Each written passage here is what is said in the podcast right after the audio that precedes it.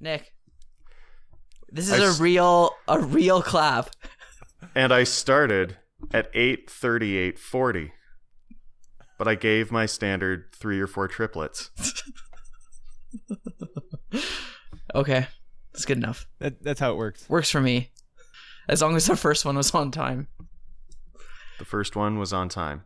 Okay. I sounded like I was a little bit early. Just Well, I think well that's the whole point. Like when you just count, if I go one, two, three, and then we all clap, then it all sounds very lagged. So well, it's it. You also have the delay of the actual, like yeah, your network and everything. exactly. I'll screenshot it and send it to you guys to show the relative lag between all of us. It's quite All right. quite fascinating. So, okay, we didn't decide what we were gonna talk about today. Oh, Are- are you follow guys- up Oh, follow yes. up is I have a new computer. That's follow up. Okay, we'll put that in the notes. I where are the notes even? What have I done with Are them? you for real? They're in the same place they always are, Nick. You're in the same place you always are, Mike. I really am. I'm kind of curious about the Tesla competitor one. Oh yeah, yeah. So yeah, there'll be follow up there. Um, Which order are we doing? well, we'll we'll decide. We'll we'll, we'll take it as it comes. That will do live. All right. The show's very is willy nilly. It's organized but willy nilly. Organized chaos is what you're saying. Yes, quite. All right. It's like every job description I've ever had. this is chaos. We need you to create order and the world from it. Actually, Uh, on a serious note, okay, I'll just tell the story and you can open with that. Okay, So, I'll open with whatever I want. By the way. Yeah, you probably will.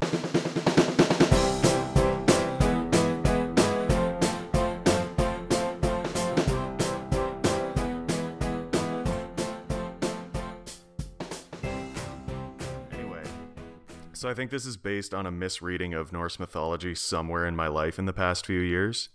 But I think like one of the origin stories, one of the like creation myths is that there was a giant named Chaos and the gods got together and slew the giant named Chaos and like out of his hair came the forests and his blood became the rivers and I think his skull became the sky and stuff like that, but yada yada yada. Out of chaos, they created the world after slaying chaos, and I feel like that is like every job ever. Slaying chaos. Yeah, you just get like a little necklace that has the spear of Odin on it. It's like, what's that? Oh, it's a symbol of like everything I ever do. Well, it's, it's kind of like with uh, I don't know if you guys watch Moana, but No. Maui, What is Moana? Mo- Moana. Oh, okay, go on. Yeah. Anyway, you probably haven't watched it unless you have a child. But uh, I have definitely watched it. I think Oh. it's the Hawaiianish Disney Pixar something. it sure is. The not Lilo and Stitch. That's the first Hawaiianish one. Okay, what was not confusing it with that, but go on. anyway, so Maui, as Hawaiian mythology goes, created the islands of Hawaii. And for every conquer and milestone in his life, he got a tattoo for it. So then on his body is a bunch of tattoos that represent history, like his history and all that kind of stuff. So there, it reminds me of that when you're talking about your, your necklace of job skulls. It's, it's kind of like that. uh, so let's let's get started here. Nick, you you had another story for us. Uh, we've talked about your computer woes and how it turns your streaming into a potato-like experience. So, has Well, there I- been has there been progress on that front? I was actually really excited for today because before we decided to F it and not do it live, we uh I have a new computer. It actually connects to the 5G wireless, and I was really Ooh. excited to see if it would keep up with the live stream. And now we'll never know.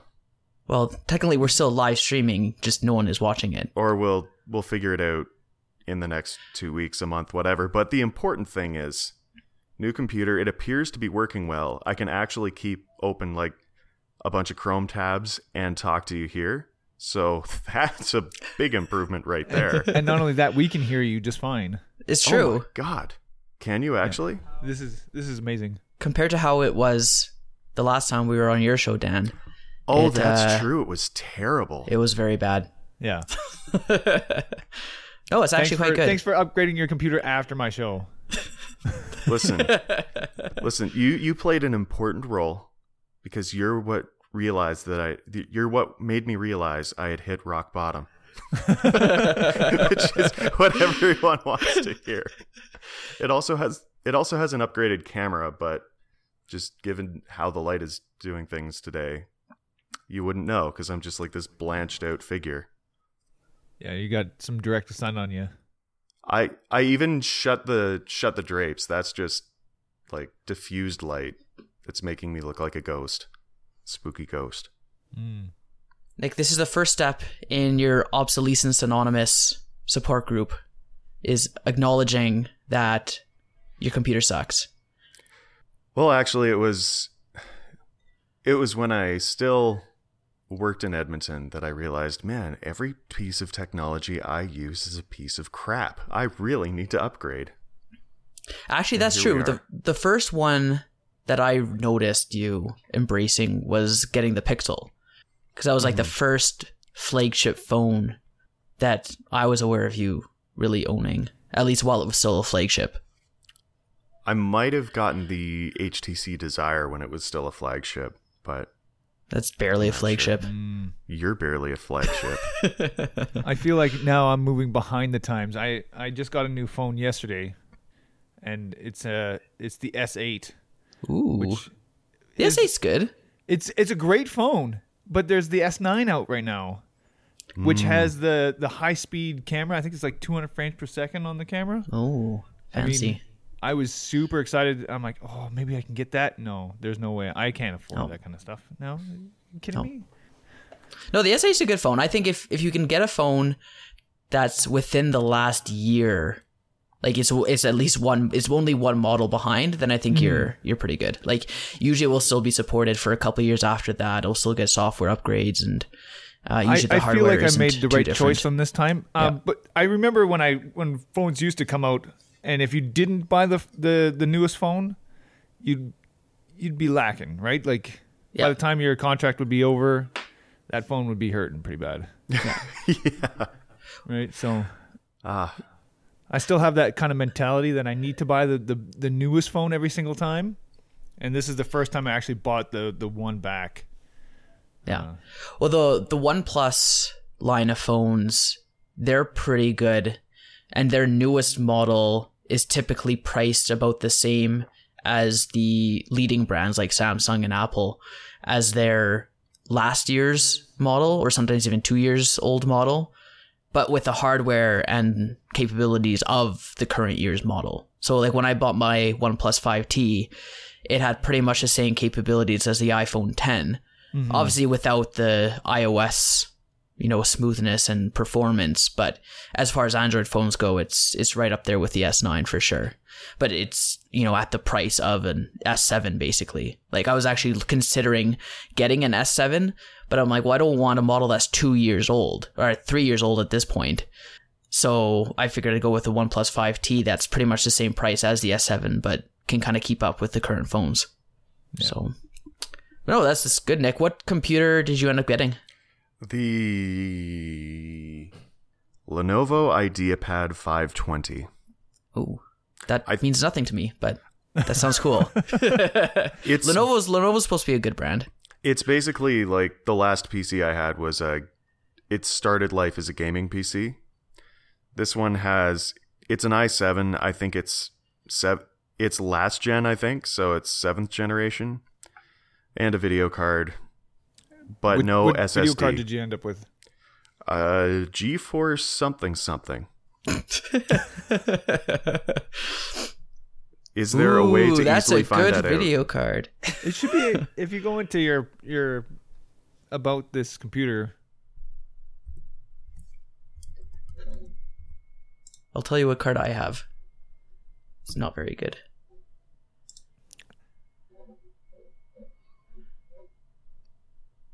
This is fascinating radio, by the way. I know this is. I'm riveted right now. Wait, wait, wait. Okay, wait. I'll kill the dead air the best way I know how. Um, uh, device name, processor. Uh, yeah, I don't see it here. So I've got. So if you just go right click on my computer and then properties, then Don't It should have be a my computer icon right now. Okay. I've I've the AMD A10 7800 R7. What a casual. I'd say so. I I'm running the 1070 on this one. This is a my big PC. Ooh.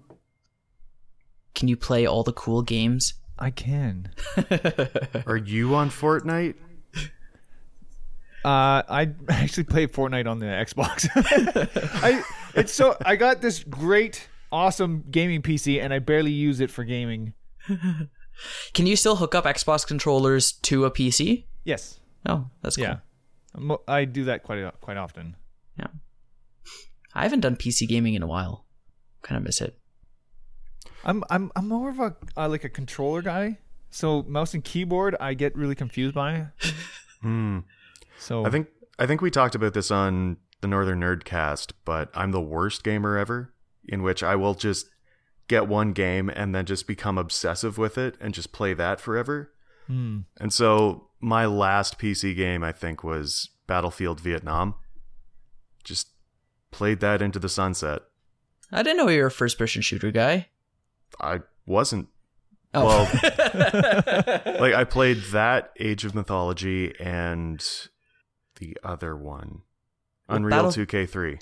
Isn't Battlefield a first person shooter? Well, yeah, but that's a first-person shooter, and then I also played Age of Empire or Age of Mythology, which was real-time strategy, and then Unreal 2K3. I, it is a first-person shooter, but it's unlike every other first-person shooter out there. I think.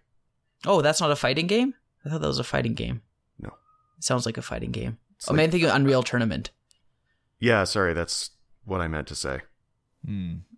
Oh, if I so said it something else, is a fighting game?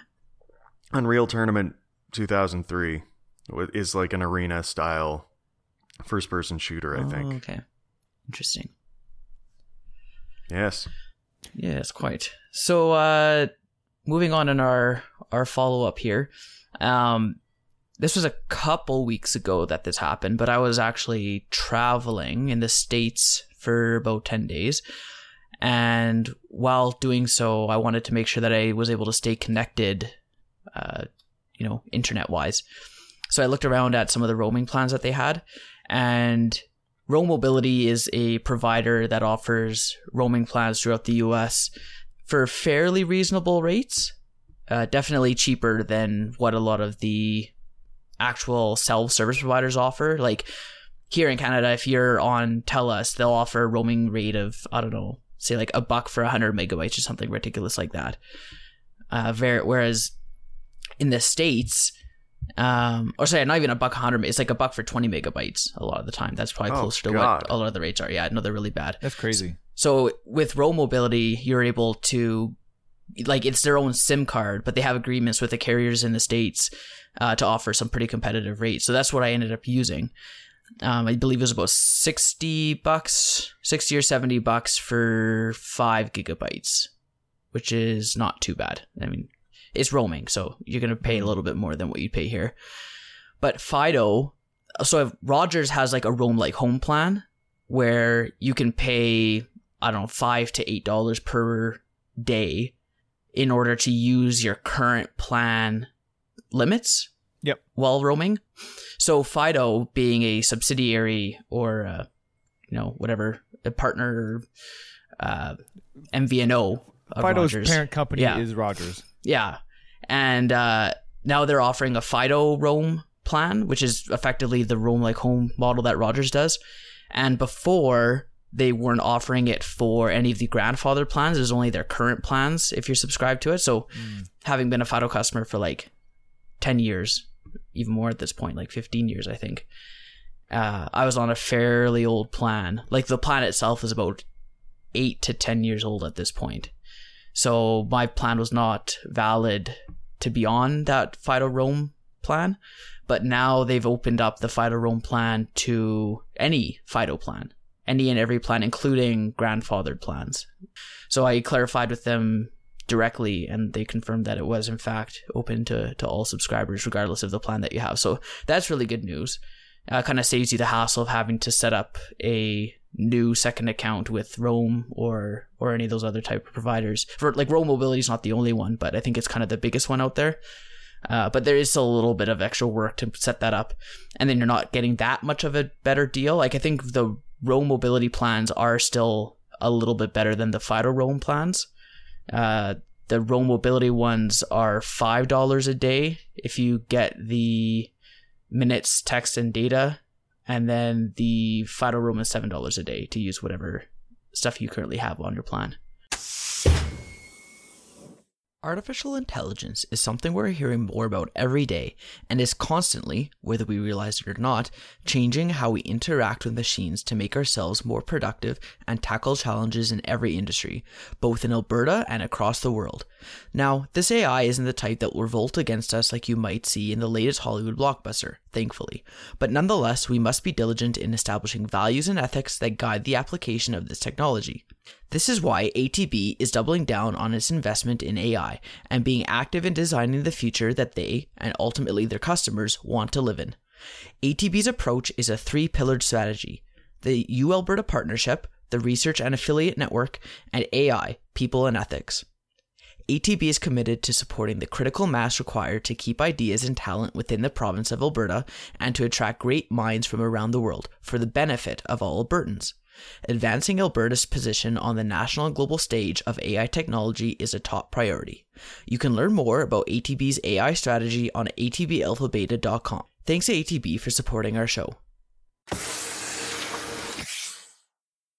I'm not sure if you guys have noticed yet, but Dan from Northern Nerdcast is here. Uh, we had Trina on last week or last month, I guess, and Dan's here today. So, Dan, for those who haven't heard of Northern Nerdcast, did you want to tell us a bit about yourself, your show, and uh, where people can find you? Yeah, so the the Northern Nerdcast focuses on the the Edmonton uh, geeky, nerdy people groups and events that happen in, in and around the city of Edmonton. Uh, we do a a podcast every week uh, featuring someone from the community, uh, and uh, we usually like like to showcase uh, people from from Edmonton or or around this beautiful province of ours.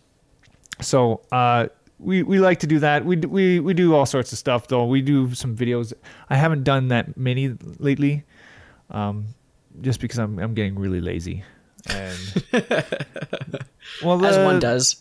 The the podcast is is more of our focus now, uh, and so we spend most most of our time doing that now. Yeah. So that's kind of what we're doing now. Nick and I have been on your show, and it was a lot of fun. Yeah, so it really was. Highly recommend checking it out. Uh, where where can people find your show? Uh, they can find it on our very own website at northernernetwork.com. Uh, you guys can find us on Facebook, on Twitter, um, northern underscore nerd on Twitter. So we're we're all over the place. And would you say that you're a proud member or the proudest member of the Alberta Podcast Network? Uh, well, I I don't like to brag, but we were with the top ten for the, the, the podcast network. We were oh nice. when when the first when the podcast network came on, we're like, oh, I hope we we make it in there. You know, sometime during the year. No, we made it first batch. Nice. So yes. Uh, so, in fairness, they didn't extend it to Calgary until like six months after. Yes. So, I mean, that's still that's still impressive. Mike, Mike you're being With salty on the air. Just, half, just let it go. Half as much competition, but still pretty good. no, it was uh it was it was it's great to be a part of the the network. Uh, there's so many great podcasts on on here, uh, including your guys's, which I I listen to quite often. Thank um, you. I'm sorry to yeah, hear that. It's uh it's a, it's great. Like I love being part of the network. The the Alberta Podcast Network has has been a, a great place for for us. That's for sure. Yeah. It's actually been cool seeing all the different podcasts out there. Like the the big podcast networks and the big shows people are all familiar with, but there's actually a lot of good content uh, just locally between Calgary and Edmonton. I'm sure everywhere else in Alberta too. Uh, like I actually first got exposed to kind of the YouTube, the local YouTube scene first, and there's a lot of talent there as well. So it's it's really encouraging to see this content creation from local people in Alberta talking about Alberta stuff. So it's, it's been a lot of fun doing that. I'm I'm I just continually am uh, surprised by what Alberta has, uh, what Edmonton has, all this stuff because every time I turn around, I'm like, oh, what are we going to be able to talk about this week, or who who can we get for guests? And I I go online for a little bit, and I'm like, oh, here's this thing. Oh, this looks cool. Oh my goodness, these guys are doing some awesome. So yeah, there's being a part of this network is like even expanded me like expanded what I can see even more. Uh, and so it's it's been great. Anyway, to to come back to the the Fido roam plans, I don't know what you guys normally do while you're traveling. Maybe you just don't worry about being connected, but That is correct. I don't Yeah. worry about being connected, or I haven't in the past. But this was pre Pokemon Go, so I mean, my priorities have changed. My my wife is going down to Vegas here in the next little bit, and uh, we we already looked into the the Rogers uh, roam at home thing, and uh, that it it sounds like it's it, that'll work pretty good.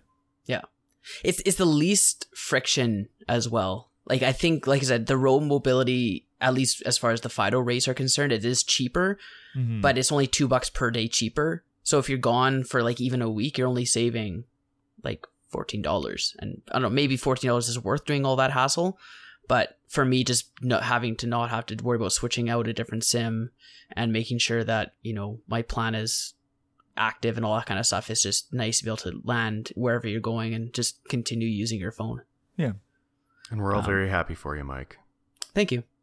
Uh, we we actually found it useful, at least as far as the staying connected part, is when, like, say we're at like a theme park and we end up getting separated. Like, you know, one of us takes Emma to the bathroom or something, and then you know we're trying to figure out how much longer they'll be, or like, hey, can you, you know, go stand in line here or whatever. Just being able to communicate. Now, like a lot of these parks, they'll have Wi-Fi, but it's not reliable at all. Like you can be standing in one part of the park and then move ten feet and you're like dropped you're out of the signal. range. Yeah, exactly. Mm. So like there's a time where we were standing in line waiting to meet Minnie Mouse and then Maria was inside one of the stores and we're like, Hey, where are you? And hey, we're waiting here and then I kept going in and out of Wi Fi range and it just it didn't make sense to not be connected all the time because Maria's phone was the one that had the data plan and I was just tethering to it when she was uh, close to me. But when we were separated, then I was not able to do anything. Mm. So it makes way more sense to just be able to go with your phones and just keep using them the way you normally would, just from a uh, con- convenience and being able to do everything you normally do standpoint. I would like to interject and say, like, way to blame your child for all these problems, Mike. it's like, oh, I have to take Emma to the bathroom. Oh, it was definitely Emma that wanted to meet Minnie Mouse. Like, just own up to it, man. You wanted to meet Minnie Mouse. You took the kid as an excuse, and like, And you Just- you moved out of the Wi-Fi range. just Yeah. just own it. I did get a kiss from Minnie Mouse. That made the wait worth it. Ooh. and now we know why Mike wanted to see her so badly. yeah, exactly. Um, okay, so moving on, we have way too much follow up here. I don't know if we'll get to all of it. Um, but I did want to bring up because it was interesting to me uh, the idea of autonomous vehicles and battery powered, or I guess all vehicles are kind of battery powered, electric vehicles anyway. Um, so Tesla was releasing their semi, which we talked about already. Now there's another company called Nikola. No, no, Just like just coincidentally, Way to go. yeah, a little original there. Uh, Nikola, I guess, is a Tesla competitor, and Anheuser Busch, who previously set up a contract with Tesla for their semis, they actually also gave a contract to Nikola for their line of semi trucks. So that's really actually good to see because in any market you want competition, and especially as a uh, company like Anheuser Busch, you want to diversify your providers. Like you don't want to just go all in on one and then be subject to them succeeding or failing. And so that's what this is, and that's that's really good to see. So Anheuser Busch ordered forty uh, semi trucks from Tesla last December, and uh, actually I don't have it right here. Oh, so it says they plan to buy as many as eight hundred from Nikola, so the competitor. So I don't know if this that means that they're not going to order more from Tesla or if they will split it evenly because 40 to 800 that seems like it's pretty clear which one they're favoring but Which one? Yeah, for sure. well, Tesla's had such uh, a a rough go with their their production facilities, right? Like they they keep promising that they're going to up production, up production. We're going to, and they haven't, right? So is this is this sort of the the first stages of? Uh, the, I mean, we've already seen some more downfall of uh, Tesla here in the last little while. Is this just adding on top of that as well? Like if they're if they're thinking, oh yeah, no, Tesla's probably not going to be around for the next little while, so we're just going to move over to this other company, and maybe we'll have a better luck with them. Yeah. Well, I- like th- as far as the SpaceX portion of uh, Elon Musk's businesses go, like he wants competition. So I presume it's the same in this case. Like having the electric vehicle line that Tesla does, like he wants to see other people doing the same thing. Like I don't know if that's all talk or whatever, but at least he said that he wants to see competition. So I mean, he's only getting what he's asked for, I guess. And I mean, from a market perspective, like from Anheuser Busch's perspective, it, I mean, they're not exactly a small company, and given that they're looking after their distribution network, I could totally see taking a flyer on a few other trucks. They're like, yeah, we decided electric trucks were a good idea. Let's see if these guys can do it. And then, I mean, you can choose who to expand with more going forward. Yeah, exactly. And and any company is going to check with their service providers or suppliers and say like how much work can you handle? And if that company is, you know, wants to succeed, they'll be honest and say, you know, we can handle an order of 40 car 40 trucks. And if Nicholas says, "Hey, we can do 800," then it's like, "Okay, well, take it then and and do it," right? Um, if they fail, then they won't get any more business. But if they meet what they're expected to provide, then there's no reason why they wouldn't continue supplying those those trucks. I'm also kind of curious on the the price difference between the two. Tesla is uh, a pretty high end brand. Uh, is is this Nikola one a little bit lower? Or I don't believe, at least from my memory, I'm just opening up here. The article didn't say how much their vehicles were, like the trucks. Um, I remember reading with the Tesla truck that you're supposed to be able to make back your. I don't think I, we talked about this before. I I don't think it was you make back the entire cost of the vehicle, but you make back the cost difference at least in a couple of years of use. Again, for for a company like Anheuser Busch who ships a lot of stuff, uh, you know, you log a lot of miles, and that's a lot of maintenance and fuel that you'd be using otherwise. So, I as as far as the price difference between Tesla and Nikola, I don't know if if there is one, but I, I presume that Nikola will try to at least stay competitive. I can't see them pricing it any higher than than Tesla is.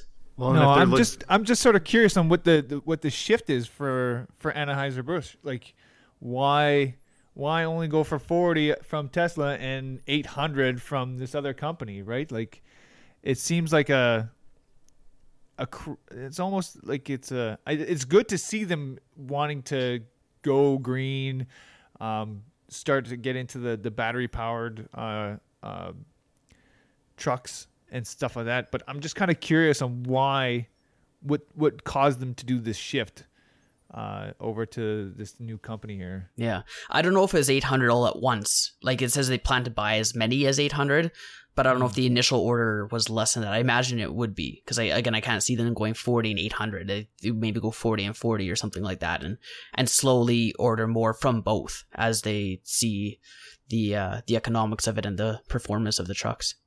I will say on uh, on Dan's note, I'm excited to see what happens about it because like the numbers are vastly different. So I'm curious to see if Nikola has figured out something that Tesla hasn't.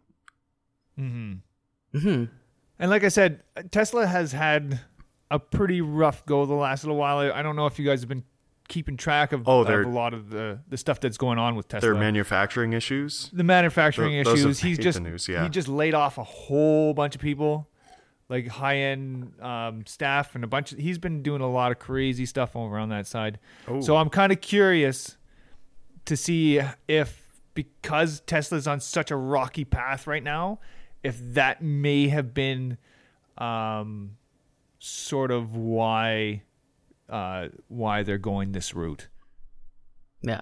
No, that that's a good point for sure. And that comes back to diversifying your suppliers, right? Like you never want to rely on one single supplier because then that throws off your entire production if that company isn't able to meet their targets that they need. And like you see that all the time with electronics, like someone's um, you know, processor provider or screen provider or whatever is lagging behind and they can't ship as many phones as they want to, right?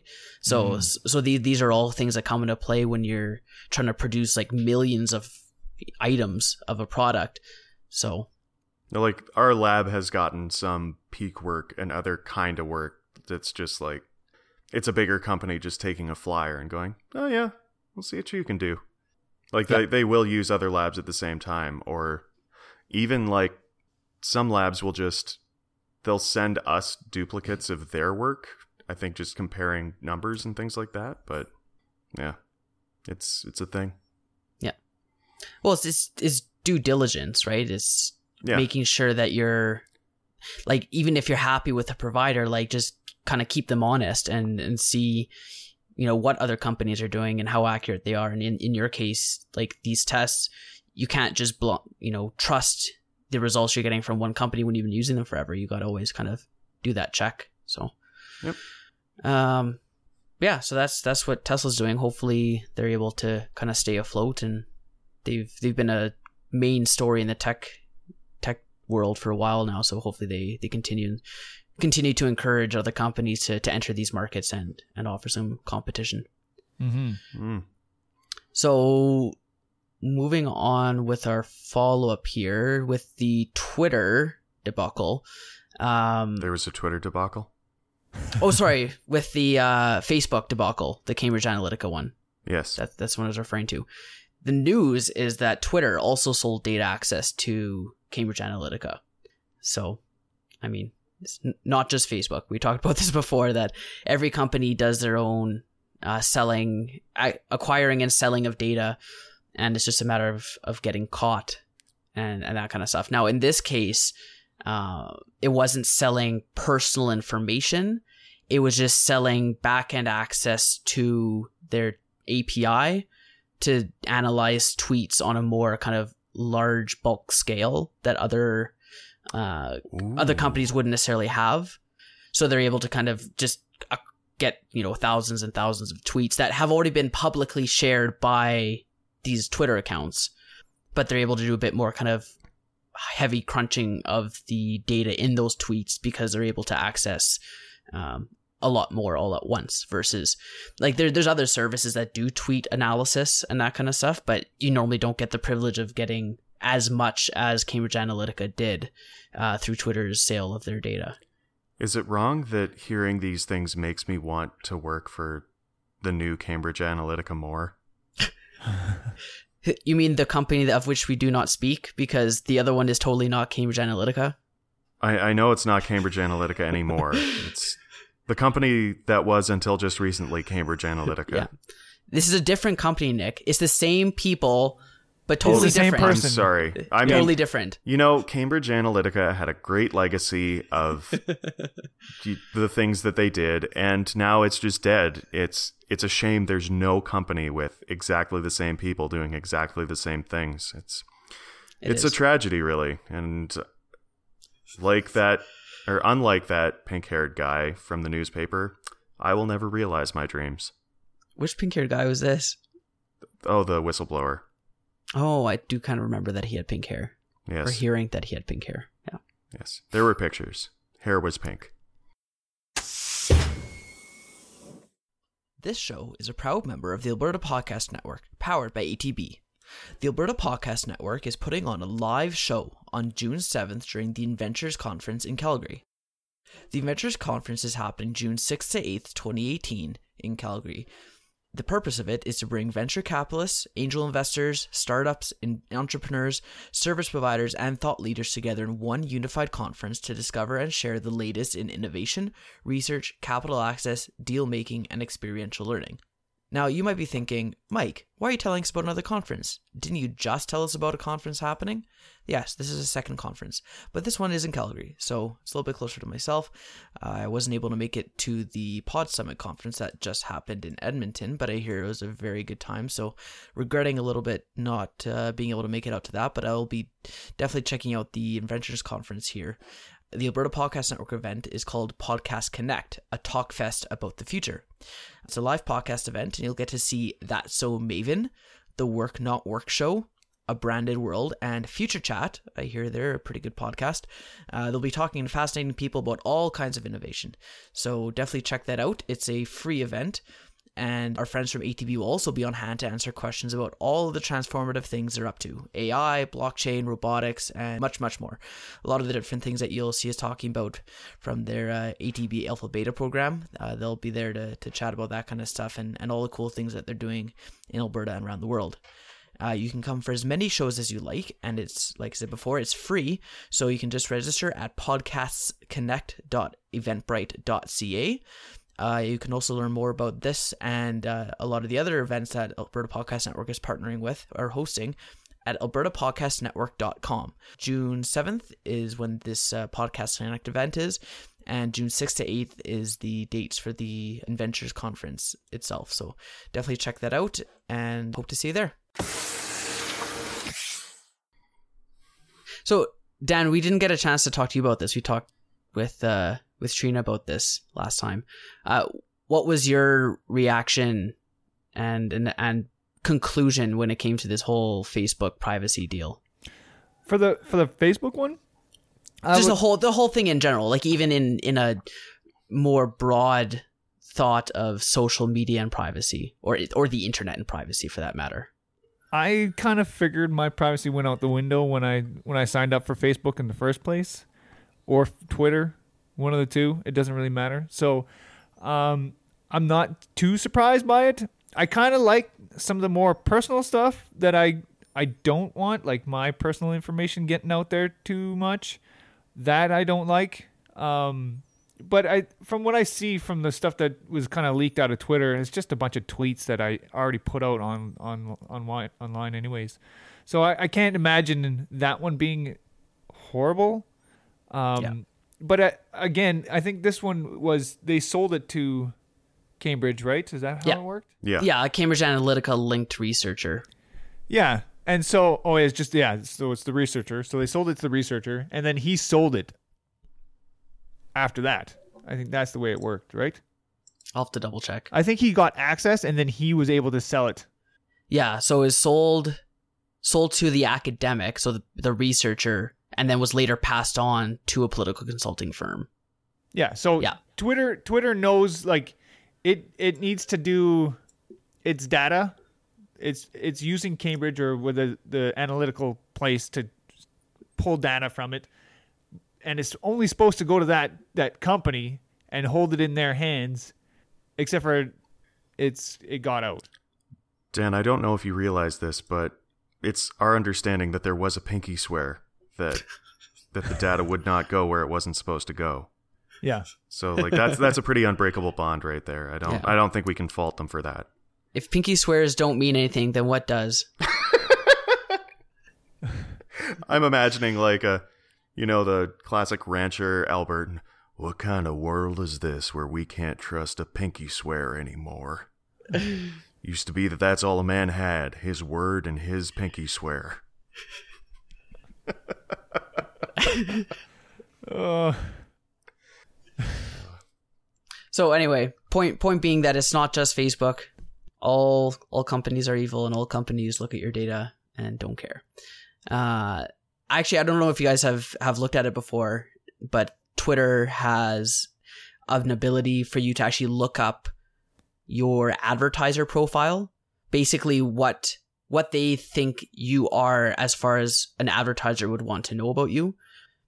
So basically, like you can go. I I'll have to look it up. We'll put it in the show notes. We've linked about we've linked it before, um, but you can look up your advertiser profile. So it will say like male, you know, 18 to 34 and then it will have keywords like hockey or politics um, baby like just a whole bunch of things that they've decided relate to you which then determines what types of sponsored ads that you see Mm.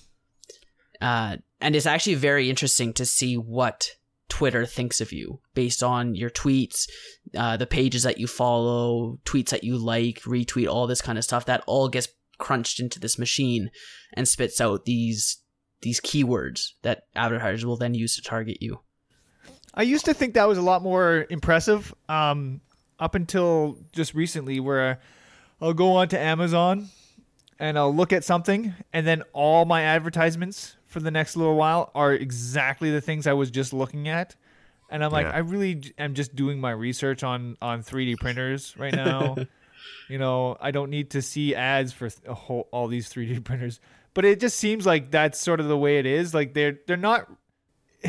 It's like he must love 3D printers. I, I do, but I don't. And then I'll just change it to I don't know, like smokers, because I'm I'm looking at a, at buying a smoker, and then that's all my all my advertisements are just all these smokers, and I'm like, this is just getting lazy.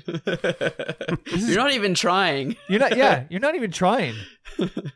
But like, do you not prefer that as opposed to seeing ads that aren't relevant to you? Because if you were literally looking at smokers and you may not have bought one yet, then wouldn't you want to see ads for smokers? Well, the the thing was, I just bought like yesterday. Like I said, I, I bought my phone, so I I went out. I bought a a, a new case for it and some cords, some cables because I needed some new cables. And then I just got advertisements for that. Yeah, that's gonna be your ads that's for quite a while. Literally, what I'm looking at right now is an advertisement for the thing I just bought. Do you want to buy a second one? Maybe I need more cords. exactly. No, like that's that's the whole point. Like I don't know, I've I've said this before. I'd prefer to see the targeted advertising than not because I'm gonna be shown ads regardless. So I'd rather them be relevant to me, even if they're things I've already bought. It's like I'd rather see USB cables on my screen than like I don't know vacuums, unless I'm looking for a vacuum. In which case, show me vacuums. I just, I just, I want them to try harder. Is what I'm saying. Actually, I don't need to because I've already looked. I've done like because my my personal thing is like the reason why they're giving me the ads is because they think I need the thing that I was already looking at.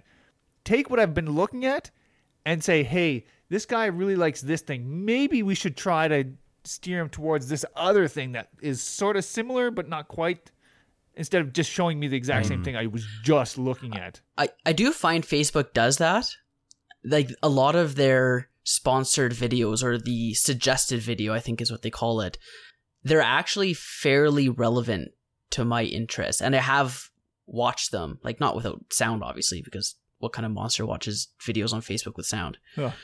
But like, I'll actually sit and watch one of those videos. I, I don't care if it's suggested video. It's like it was suggested for a reason, and I have no shame in in watching it if it looks interesting. So I, I do find Facebook does a pretty good job at showing you stuff that isn't literally exactly what you just watched or what you just looked up, and they're actually semi related. Like they'll show me like a video on drones or something because I've looked up tech stuff or something, or they'll show me a video on whatever like cooking thing because I like a couple like Facebook pages on cooking, so they'll show me a kind of related but not exactly the same cooking video. what about cooking drones? Like drones that cook drones. or yes, drones cooking that are drones to designed eat to, them. cook. No, I hear drones are very tough. It's it's a long marinade, slow cook debacle. You d- you don't want to get into it. Yeah, could probably do it in a smoker. Maybe I bet a smoker would soften up the plastics real nice. Um, anyway, that's that's advertising. Actually, I do have some follow up on advertising. Sure. Trina got a very authentic future chat experience when she mentioned that sometimes she'll say something. She won't have Googled it actively, but she'll say something and then all of a sudden she sees a bunch of ads on it. And Mike was like, No, I don't think that's a thing. No, no. Because I did You- not say it like that. you by haven't been on future chat without Mike and or Rob just crapping all over your ideas at least once. For the But, like- record, Rob agreed with my analysis of what that effect could possibly be. Of course he did. Um, but like, I think that same day, later that same day, I saw a video of a guy doing a live experiment. It's eight minutes, so I won't say watch it now. But he went to a bunch of sites, just looked around. But at the beginning, he held up a piece of paper saying, "I'm, I'm looking for ads about this topic." But he's like, he's never owned a dog, so he's never had a need for it. He's never looked it up. And then he just loudly for a minute or two because uh, I could really use some affordable dog toys. Dog toys, cheap dog toys. Boy, could I use some dog toys. I need some dog toys. And then he opens up the same site later and like every almost every page has an ad for dog toys on it. So I'm really curious to see if that goes anywhere. It it could also have been rigged, and It's he just didn't. He just didn't show Maybe- the part where he googled twenty different sites on dog toys just yeah, prior where to he the went cut. to Amazon and he looked Yeah. up the dog toys. Oh and just man, got maybe those I'm a target- That would be great though. I'm I'm curious to see what comes of it, if anything. Don't trust everything you see on the internet, Nick. But you can't lie on the internet, Mike. I don't think that's a thing. It's true. It's a rule. If the pinky swear you won't. Oh, well, as long as the pinky swear is involved, we should be fine. So we're 45 minutes in and we still haven't got to our main topic yet. What is our main In- topic? In true future chat form. Um, our main topic today, that or at least the one that I'd like to talk about, is the Google I/O that just happened and their main new feature, I guess, because it's not really a product, though it kind of is. It's a service. A service Goo- is a product. Yes. Go on. Yes. Called Google Duplex, which uses the power of the Google Assistant, but in an entirely new and novel way. Is new and novel synonyms? Maybe. Tell us more, Michael. what is duplex? What could I use it for? I presume you're asking because you actually don't know I because you don't genuinely don't. watch. Ah, Can it be better than. Bixby on my phone right now? Yes, it will be much better than Bixby. Better than Um, Siri. I, I immediately got my phone. I'm like, how do I disable this Bixby on my phone? I think you have to go. You have to download Google Assistant and then make that your default voice The- assistant. There's in a the button settings. on my phone right now that is a Bixby key. I'm serious. There's an Yeah. actual like physical button on the side of my phone that I I can push and Bixby comes up. Now I've gone through this and disabled everything that is Bixby. So when I push the button, it does nothing. Um, That's good. And I, when I scroll to the side, it, it's not there anymore. I I got rid of it, but Yeah. my goodness, what a piece of garbage that thing was. It's like a fidget button now. You can just press it for fun. Actually, with the Pix the Pixel 2, like they it recognizes squeezing. So Oh. if you squeeze the lower portion of the phone, it will come up with who I call Googleina. Um which is useful in some scenarios, but others it's like, no, I was just grabbing my phone from a distance and I happened to squeeze a little more. And then you pull it up, it's like, God damn it, Google, stop it. Interesting. Then you see like you see like a live stream of what you've been saying for the past few seconds. It's like, oh, this is useless. And then it'll start reading to you. It's like, I searched the web for God damn it, where did I put my phone? Oh, there it is. Jesus, why is it so far away? Yeah. Uh, it's funny, like I'll be listening. It's been happening a lot more recently, but I'll be listening to a podcast, and then all of a sudden Google decides that it had a trigger word said, so it'll, like stop and be like, "What are you even replying?" Like there was nothing that was said that even remotely sounded like one of your trigger words. What are you? What are you responding to here? But I digress. Google Duplex is a feature of Google Assistant where it will actually make phone calls for you to anyone, I guess. At this point, I guess it could be any arbitrary number, and it will make this call for you and ask or do something that you ask it to. So the example that they used was like setting up appointments, like uh, for a haircut or a reservation at a restaurant or that kind of thing. And I- I'm not sure who it's really meant for, but the idea is that you can do these tasks while you're doing other things, I guess. Like you just don't have to take the time out of your day to make these calls yourself. So I I don't have to talk to an actual person when I when I make my reservation. I just talk to my Google Assistant first, and then the Google Assistant will relay that to. That seems a lot more work than actually just phoning the person in the first place and going, "Can I get my reservation?" I mean, it does sound like it does sound like automation is coming for the executive assistant right now. That's what it sounds like. Well, and it's literally called the assistant, and the way that it the way that it introduces itself when it makes these calls is, "Hi, this is the." Or actually, no. So in the demo, so this was part of the original controversy was that their demos had the assistant calling these businesses, and they'd say, "Hey, I'm trying to set up an appointment for Mike. Uh, he'd like a haircut for this time on this day, right?" And then it would set it, and it was like, "Wow, that's amazing," but it doesn't it introduces itself basically as an assistant, but it doesn't disclose that it's That is like an AI. Yeah, that it's a computer. And so I guess people were not liking that for some reason. And, and that's part of why I wanted to talk about this because I don't quite agree that that's an issue. Like it's not, it's not impersonating anyone. Like it's not pretending to be you. It's, it's saying in the phone call, Hey, I'm calling for so and so and they'd like this. Right. Um, so I, th- I honestly, I think that part's fine. I, I think the issue comes in when it literally just fails at doing its job. And obviously, they didn't do this in the demo, but like for any sort of follow up questions of like, um, oh, do you have any allergies? Like, say if you're making a dinner reservation, it's like, oh, do you have any allergies? And the assistant doesn't know, presumably. I guess it would have to say, oh, I'll have to check with Mike and let you know or call you back or something like that. I, I, I don't know how that part would work, but I, I don't see an issue with an AI calling a business without disclosing that it's an AI. I, I disagree with it impersonating someone, pretending to be you, but I don't think it's a big deal if it discloses that it's a computer.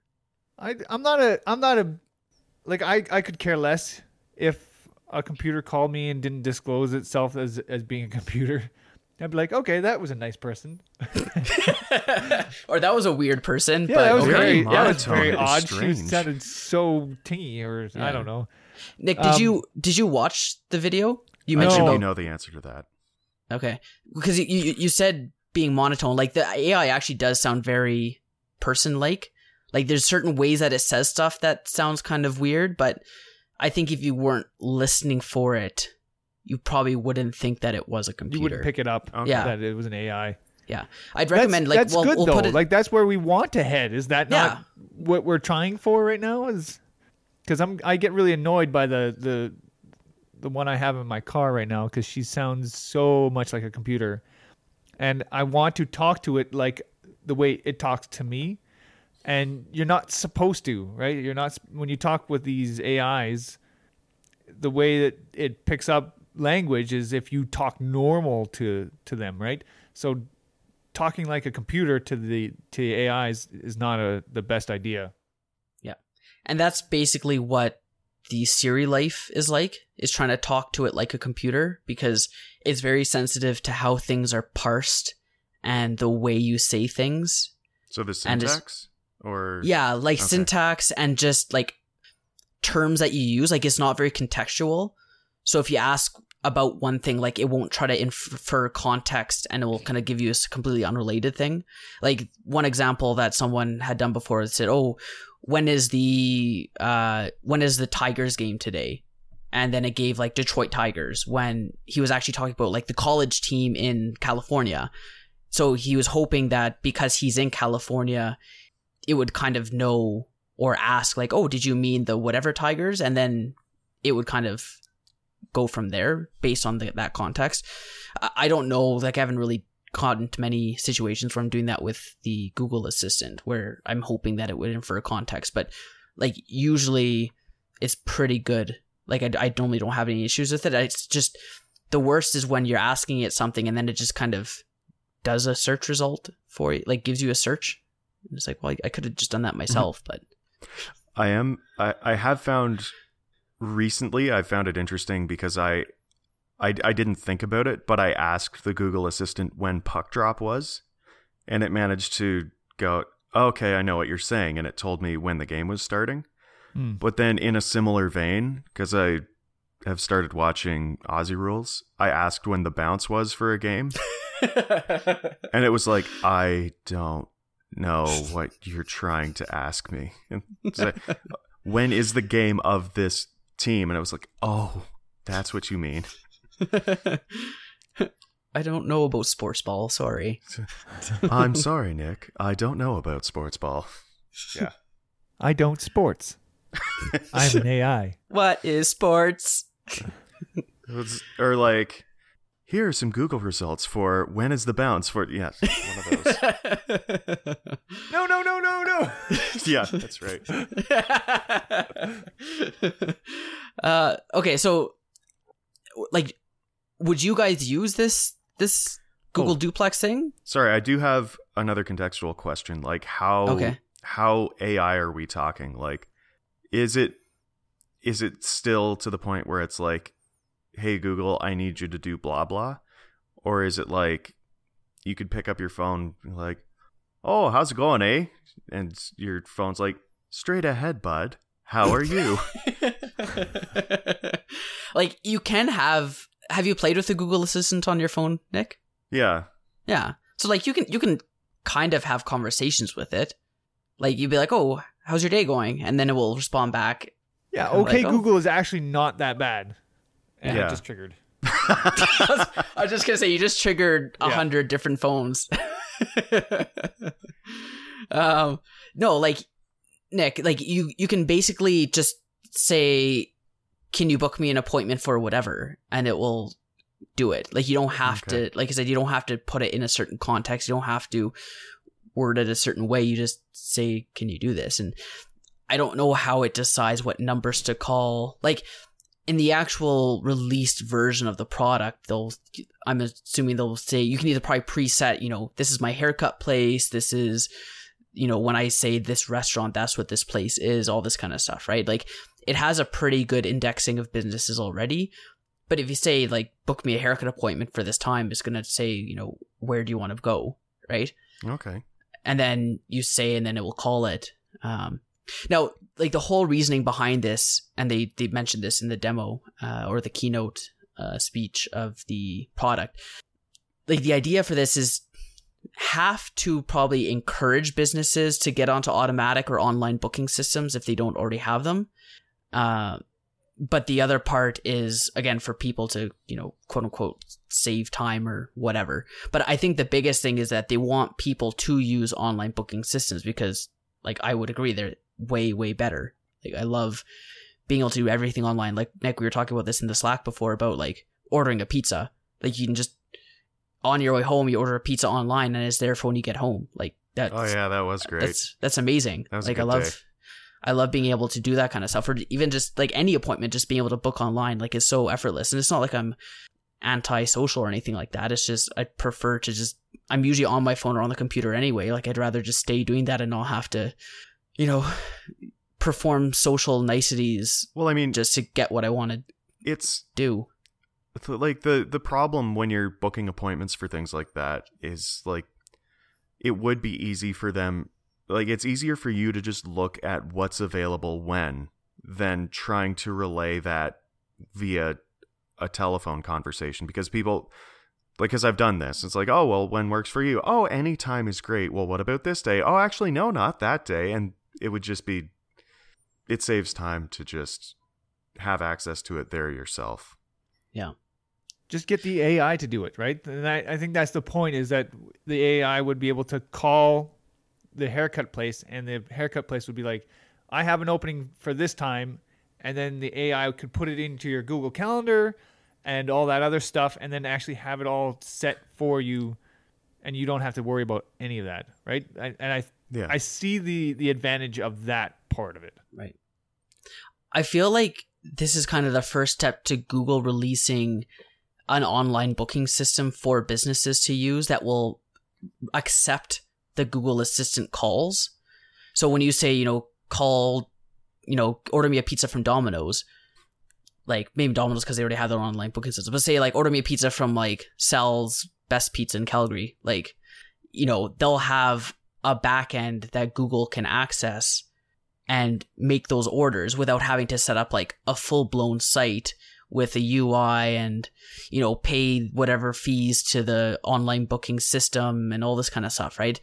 Whereas this way, like we as consumers can use a Google Assistant the way we want to, but the people on the other end don't have to deal with talking to an AI. It's just their uh, back end system making the order or doing whatever and just interfacing with the request from the Google Assistant, and then the Google Assistant come back and say, "Oh, they don't have one at this time. Does this time work?" And the Google Assistant can read directly from the online booking system to give you a couple different options and that kind of stuff, right? And and I think that's probably the biggest barrier for these small businesses is just having to set up a site and you know pay these fees to these these companies. But like Google, they work off of ad revenue and data, so chances are the cost of setting up a Google backend to interface with the assistant would be a lot more cost effective than setting up like an actual front end consumer site. My preference is to believe that the AI actually has a conversation like, "Hey, I'm calling on behalf of Mike and don't worry. I'm a friend." Oh, thank God. It's exhausting putting all that effort into intonation. I know, right? and then just, you know, they actually book themselves that way.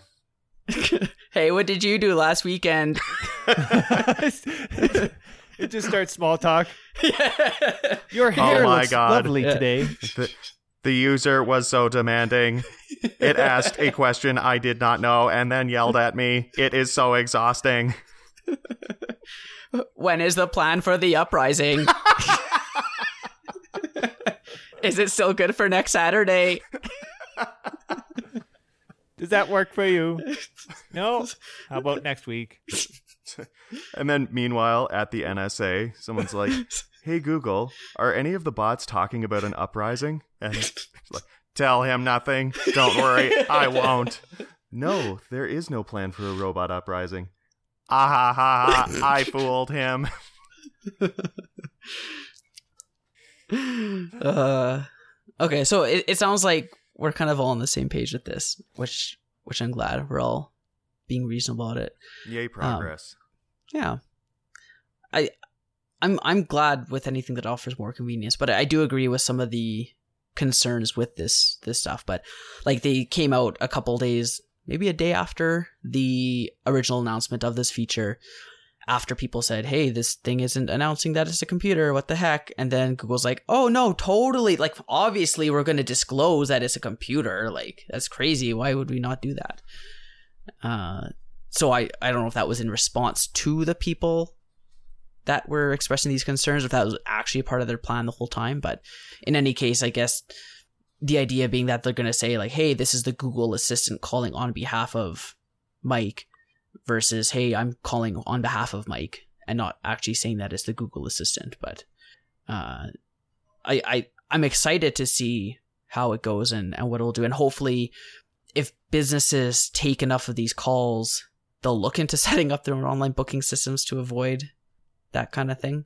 But I feel like a lot of these businesses are going to just start blocking the Google Assistant phone number, and it's just not going to work. I, I I think honestly, it's just that it's a shift and it makes some people uncomfortable, and so there's there's there's no real good reason I don't think that it should have to disclose that it's a robot, especially if it's doing like non high level tasks. But it will make people feel better in the short term, and that's what you have to do if you're a big company. That's just it. Like I think it, people are just worried about the whole unca- uncanny valley thing. Yeah. Um, you know, pe- people don't like it when they can't tell if something's not real, and it and it gets into that that realm of What is real? It's passing Yes, the Turing test, and that makes me uncomfortable. But like, I think you'd need more time with it to actually pass the Turing test. Like people were saying that too. It's like, oh, does this pass the Turing test? I I don't think the user is asking enough questions to determine that. Like the Turing test actually requires like a certain number and type of questions to the AI to fully determine whether it's an AI or not. And and I think once you start getting into, you know, some of the more like casual or human like conversations, versus like what time do you want that reservation for, but kind of more like, oh, you know, would you be okay? I don't know, but I guess even that, like, just the AI could come up with some sort of response if it starts talking about feelings or that kind of thing. But I don't But know. like if you're doing a business, like if you're if you're booking an appointment for for a hairdresser, you you may actually that that's a bad example because I talk to my hairdresser a lot and she she asks a lot of questions. Um, She's very but- invasive. but if you're talking to like let's say a, a reservation at a restaurant that you have no attachment to um it's just going to be a, a business transaction at that point right like it- it's just a here's what i want this is the time that's available and and they, they can go from there right there's not really much small talk in that little bit Right. um That's true. so I I'm kind of curious to see how it works in in real life. Um, but yeah, I I kind of I don't know if I'd I'd I'm I'm sure I'd be fine just answering the phone and there's an AI on the other side.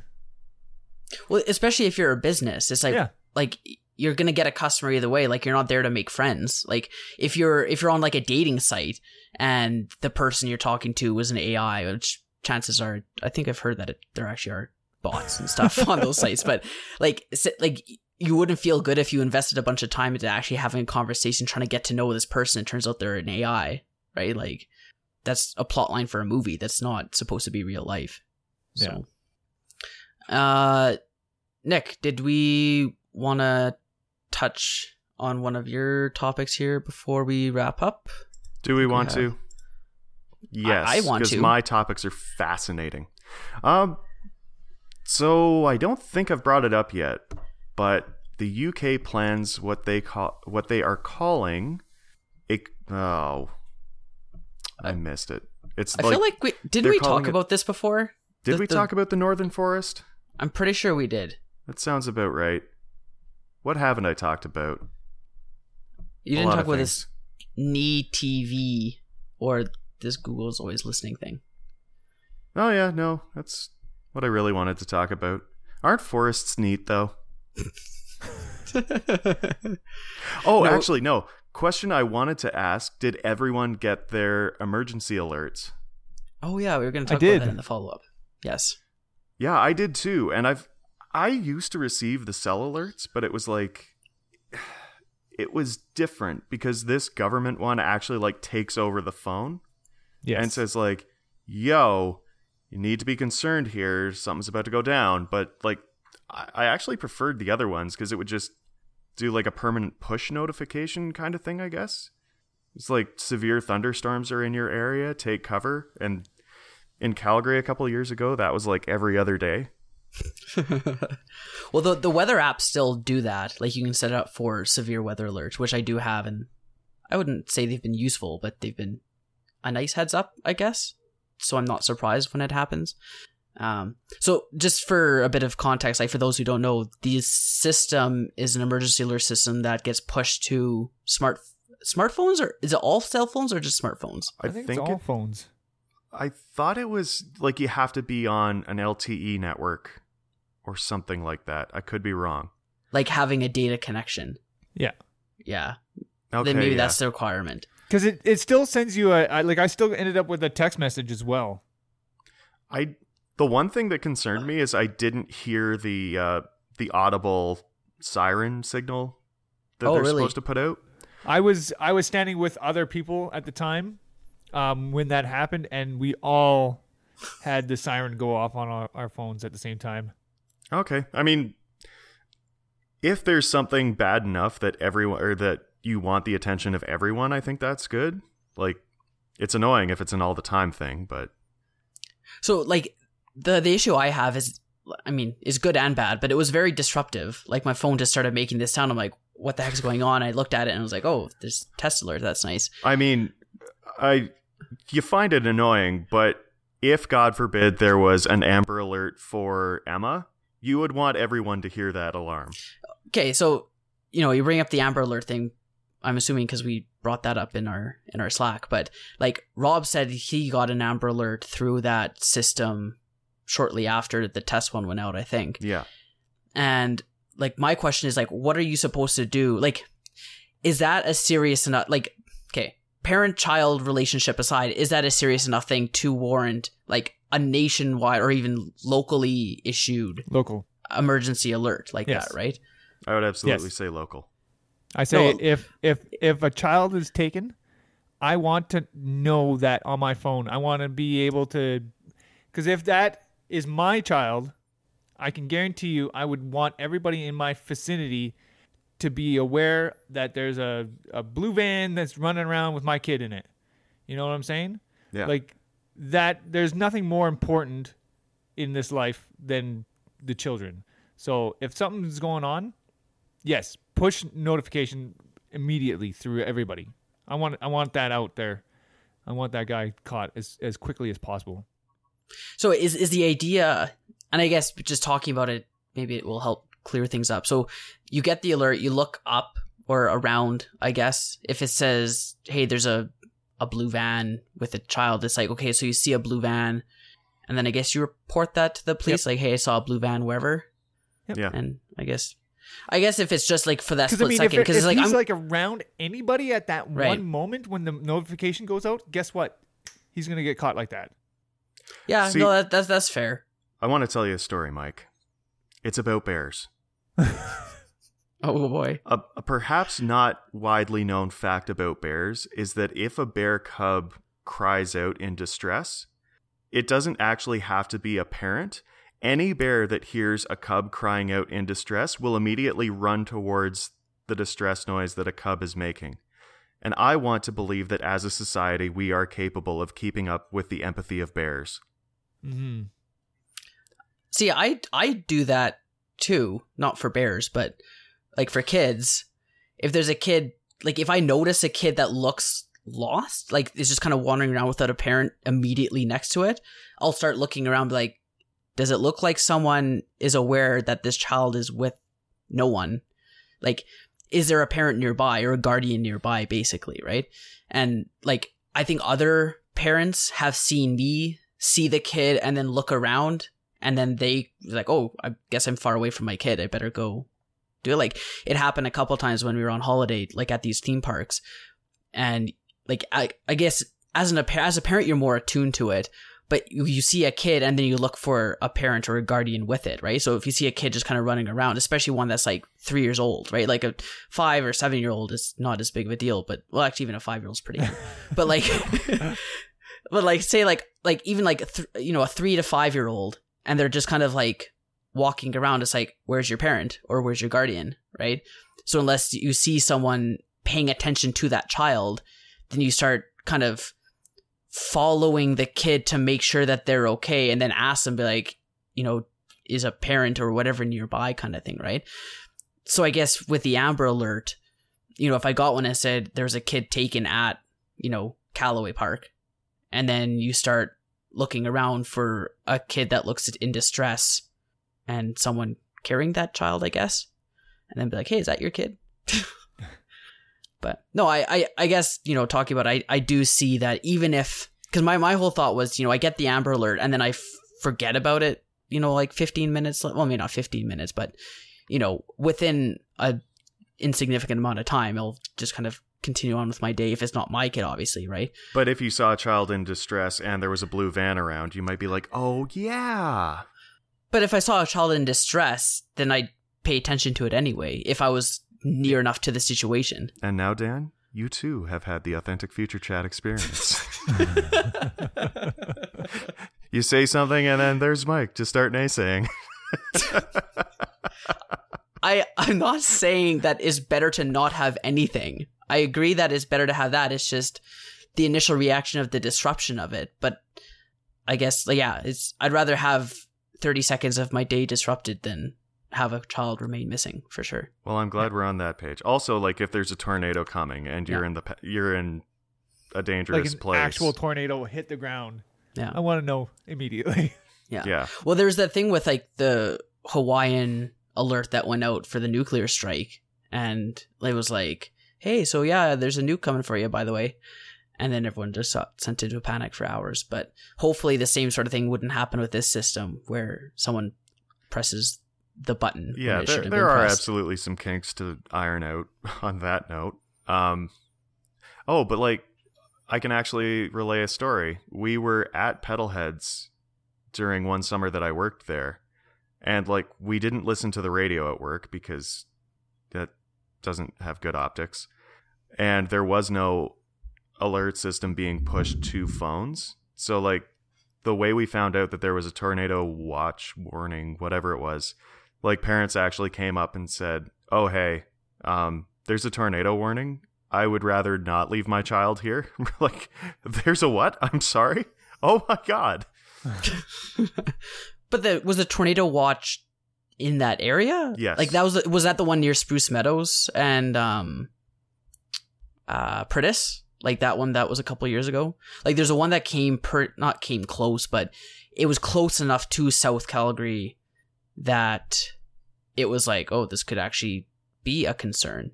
Yeah, But and I mean, we were north of the bow, but at the same Hmm. time, if there's a tornado in the city, I imagine parents would rather the kids be in the basement with them. I guess if the parents were taking cover already. I I don't remember one that required needing to take cover. Oh, look, I, I don't know. Not but recently the- anyway. The watch did say like you should go to the basement for a while. Oh, really? I don't That's Recall that how I recall it, but like you know, memory is a funny thing. Yeah. When was the last tornado warning for the Edmonton area, Dan? Uh, we get one at least once a year, or at least twice, once or twice a year. Uh, so I remember there was a f- one a few years back where an actual tornado touched down not too far from here. But even when it's not too far from where you live, the warning is still the same, right? Like it could happen at any in anywhere, right? So, um, when the actual warnings come down, then you you you definitely want to um, pay attention to them. Yeah, yeah. like I know, there's a big one in Pine Lake a while ago. That was I think ten, no, way more than ten years ago, fifteen years ago, I think at this point. The Pine Lake tornado. I don't know, Dan, if you were around for that. Like, there's a campground just in, I guess Pine Lake's closer to Red Deer than Edmonton, but uh, yeah, I guess it kind of devastated that whole that whole area. Like, it was a pretty big one. Yeah, that was the one with the the trailer village there Yeah. that got devastated. Yeah, I remember Yeah. that. So I don't recall there being a big one since then. Like usually when they touch down, they're in not to say that farmers don't matter, but they're usually in farmers' fields and don't really cause a ton of damage. I don't. Why think. do you hate farmers? Well, the one the one that hit out here not too long ago was uh, on a golf course. And Oh, okay. Quite a bit of the golf course.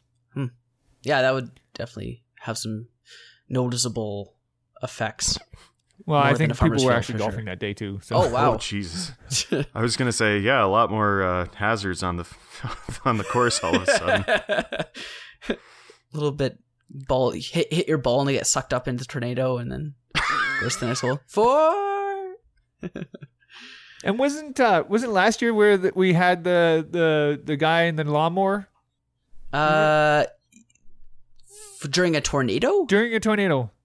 Or was that a hurricane? I feel no, like those no, are. it was a tornado. Tornado. Oh, was that that big one down in the states? Or are you talking for up here? It was here. I'm pretty sure Oh. it was I lawnmower recall that. tornado.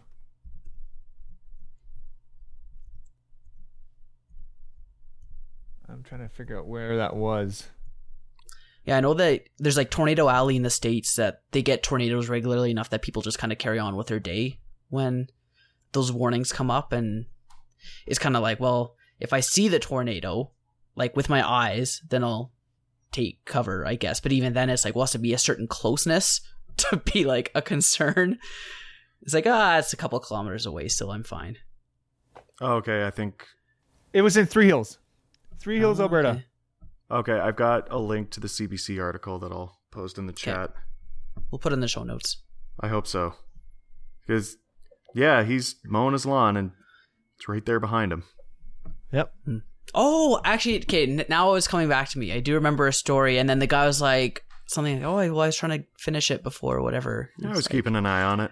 or it's like something like, "Oh, my wife asked me to do it," or something like that. I can't remember what the No, like, context was. literally, the headline is "Man who mowed lawn with tornado behind him says he quote was keeping an eye on it." The, and just immediately below that quote, it looks much closer if you look in the photo, but it was really far away. It's like, I'm pretty sure the photo says exactly how far away it was. it looked closer than it actually was. It was, it was, it was a ways away. It wasn't. Yeah. But I mean, if that tornado actually hit and ruined his lawn mowing job, boy, would he have felt silly.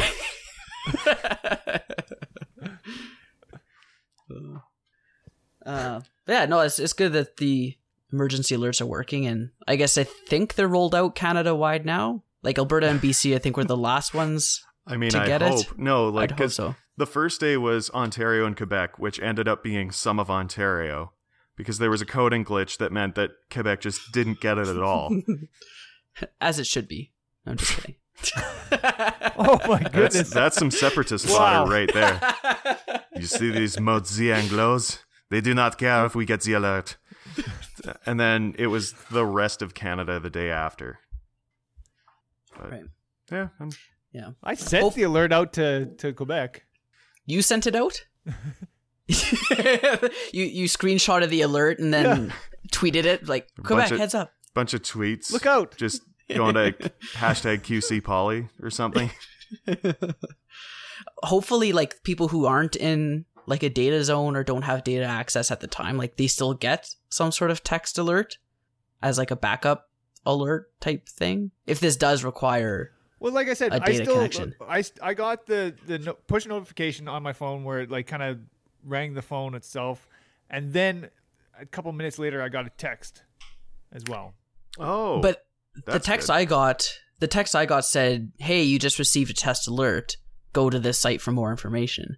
So maybe if it was an actual alert, it would give you the details of the alert in the text. So like, I guess people in Ontario, if you've gotten, or I guess even Alberta at this point, if you've got an alert since the test, like an actual real one, and then you got a text after, then let us know. And because I'm, I'm curious how that would work because I'd hope that you're not restricted to just having the alert go to data people. Fingers crossed. Yeah. Rural lives matter. A bold stance from Mike.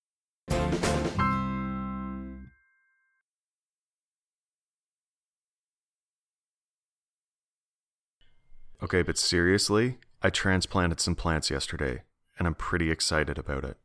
Oh, Yeah. tell me more. Yeah. So I've got a Caribbean red and a Bhut Jolokia right over here. Let me just see if I can, without disturbing everything. There. Ooh, Yeah, Yeah, they sat outside for about an hour and a half yesterday, which I was not sure would be possible. But they sat there in like sunset light levels. I'm sorry about all the noise I'm sure this is making. Um, they sat in sunset light levels, and I specifically requested a LED lamp as my grow light, one that had some UV in it so that they'd be semi hardened off by the time I put them outside. And I'm I'm pretty excited because it seems to have worked. I I kind of want to just throw them out there and leave them to the wolves, but I also want peppers this year. So Oh. So there's that. Oh god. Consarn it. Hey, can you hear me now? it's a good thing we're recording in mono and not stereo. Otherwise, you'd only be in one ear. I did actually remember to switch it to mono recording today. I'm pretty Oh, excited good. about that too. You normally record in mono, don't you? Yes, but this is a new computer. Ah, right. So you have to. jigger That's an option I switched once and then never again. Is it recording on the right microphone? Yeah. Okay, I good. mean, I hope so. Here, let's check. Yep. or you could just look up into the drop down. But I mean, you could look into the drop down, but then you have to trust the drop down, and I'm just not sure I'm there yet. Hmm. Yeah, so I have two peppers potted up in big pots here. Um, we'll continue hardening and observing. Maybe get them just a little bit of noon sun, like five, ten minutes maybe, just to proof test. But I'm really excited because I don't know how active you are in gardening, but if you start plants inside and then just put them outside, they will die. I thought you were about to say if you put plants inside, then put them outside, they'll thrive. Because I thought that's what you're supposed to do. No, you start them inside. And then if you, well, if you start them inside and then you put them outside, they will die. It's because they, like, apparently the leaves get this waxy coating that helps them deal with the UV in the, like, in the solar spectrum. And it's just like people. Like, if you don't get a tan before going out in, into the sun, you're going to get burned. I'm pretty sure that's a myth. I'm, I think I think base base tans aren't really a thing. Mike, how long have you been white? Racially, my whole Yeah. life. Okay. and you've not noticed that, like, once you tan, you stop burning as much? I don't let myself get tan because I'll burn. I just Oh, I, so I go you're straight that- to burning. yeah, exactly. Okay, so There's I'm no- sorry. You're that no level of white. between. Okay. no, I There I've is always that level white. I'm not. I'm not blessed with the Colombian me- melatonin, mel- melanin, Melatonin. melanin genetics uh, to be able to survive a tan. well, nor am I, but you know, apparently I have it. I Hmm. have always tanned really well. Like even if I tan, it just like flakes off, and it's very gross. So Oh, I just really? don't tan. I, yeah. I feel like if I tan, I'll I'll peel and then that tan will be instantly gone. yeah, exactly. Yeah. That's that is that level of white. Anyway, the key difference between us and the plants is that if you get a, a sunburn, you might want to die, but they will actually just die. So I'm. You, you haven't said how you're supposed to do plants then. If you don't start them inside, then put them outside. Well, you put them outside for small amounts of time every day. Or if you have a really shady spot, like if you have a big uh, covered patio or something like that, you put them in the shadiest spot and then gradually every day move them further and further out towards the sunlight. Hmm. That way they can like tan up. That sounds ready. like the the worst sort of evolution for a, a plant. Well, I mean, if you just start them outside from seedlings, they will, like, as soon as they develop the little proto leaves, they'll be ready to deal with the UV light. But the problem is that we live north of the 49th parallel, and if you want any sort of vegetable yield, they got to be started inside. Oh. So it's trying to grow non-local Yeah, or that's what acclimatized plants in Calgary. How many local acclimatized plants are there that you Oh, that that's food? that's just what I mean. Yeah. We yeah. can So grow wheat. yeah. So that is true. or corn. Canola. Mm-mm. Yeah. Yep. So Dan, to answer your your question, that is literally due to evolution. That's why that happens. I mean, otherwise they would survive because of the climate. yeah. So it's not they're not meant for here. Exactly. Yeah. All right.